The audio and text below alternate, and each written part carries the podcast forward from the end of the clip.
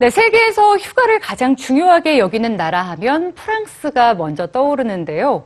7월부터 약 두 달 동안 이어지는 바캉스 기간에는 프랑스의 수도 파리가 텅텅 빈다고 할 정도로 파리의 시민들은 어김없이 휴가를 즐깁니다. 경제적인 이유나 일 때문에 파리를 떠나지 못하는 시민들의 휴가는 또 시에서 챙겨준다고 하는데요. 파리 시민의 여름 휴가 뉴스G에서 만나보시죠.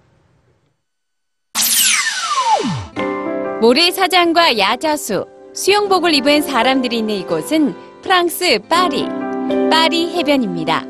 매년 여름 휴가철에 맞춰 개장하는 파리 해변, 파리 플라주엔 없는 것이 하나 있는데요. 바로 바다입니다. 바다 없는 해변 파리 플라주는 파리의 센 강변을 따라 펼쳐진 인공 해변이죠. 파리 플라주가 있는 센 강변은 원래 자동차가 다니는 도로입니다.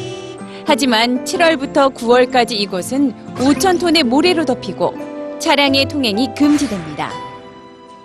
파리 도심에 거대한 인공 해변이 조성된 이유는 다름 아닌 휴가 때문입니다. 2002년 처음 등장한 파리의 인공 해변.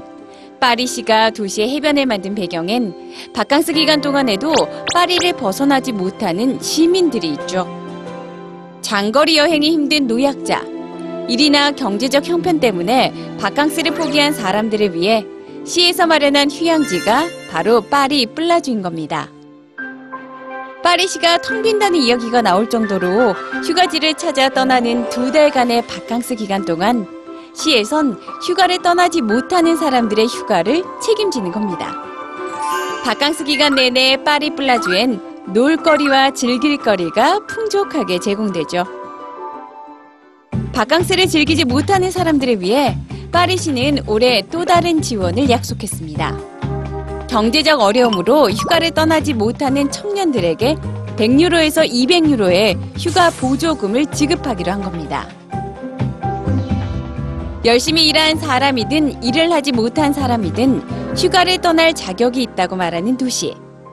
휴가를 삶의 선택이 아니라 권리라고 여기는 파리시에서 시민들은 올해도 도심 속 해변에 누워 삶을 재충전합니다.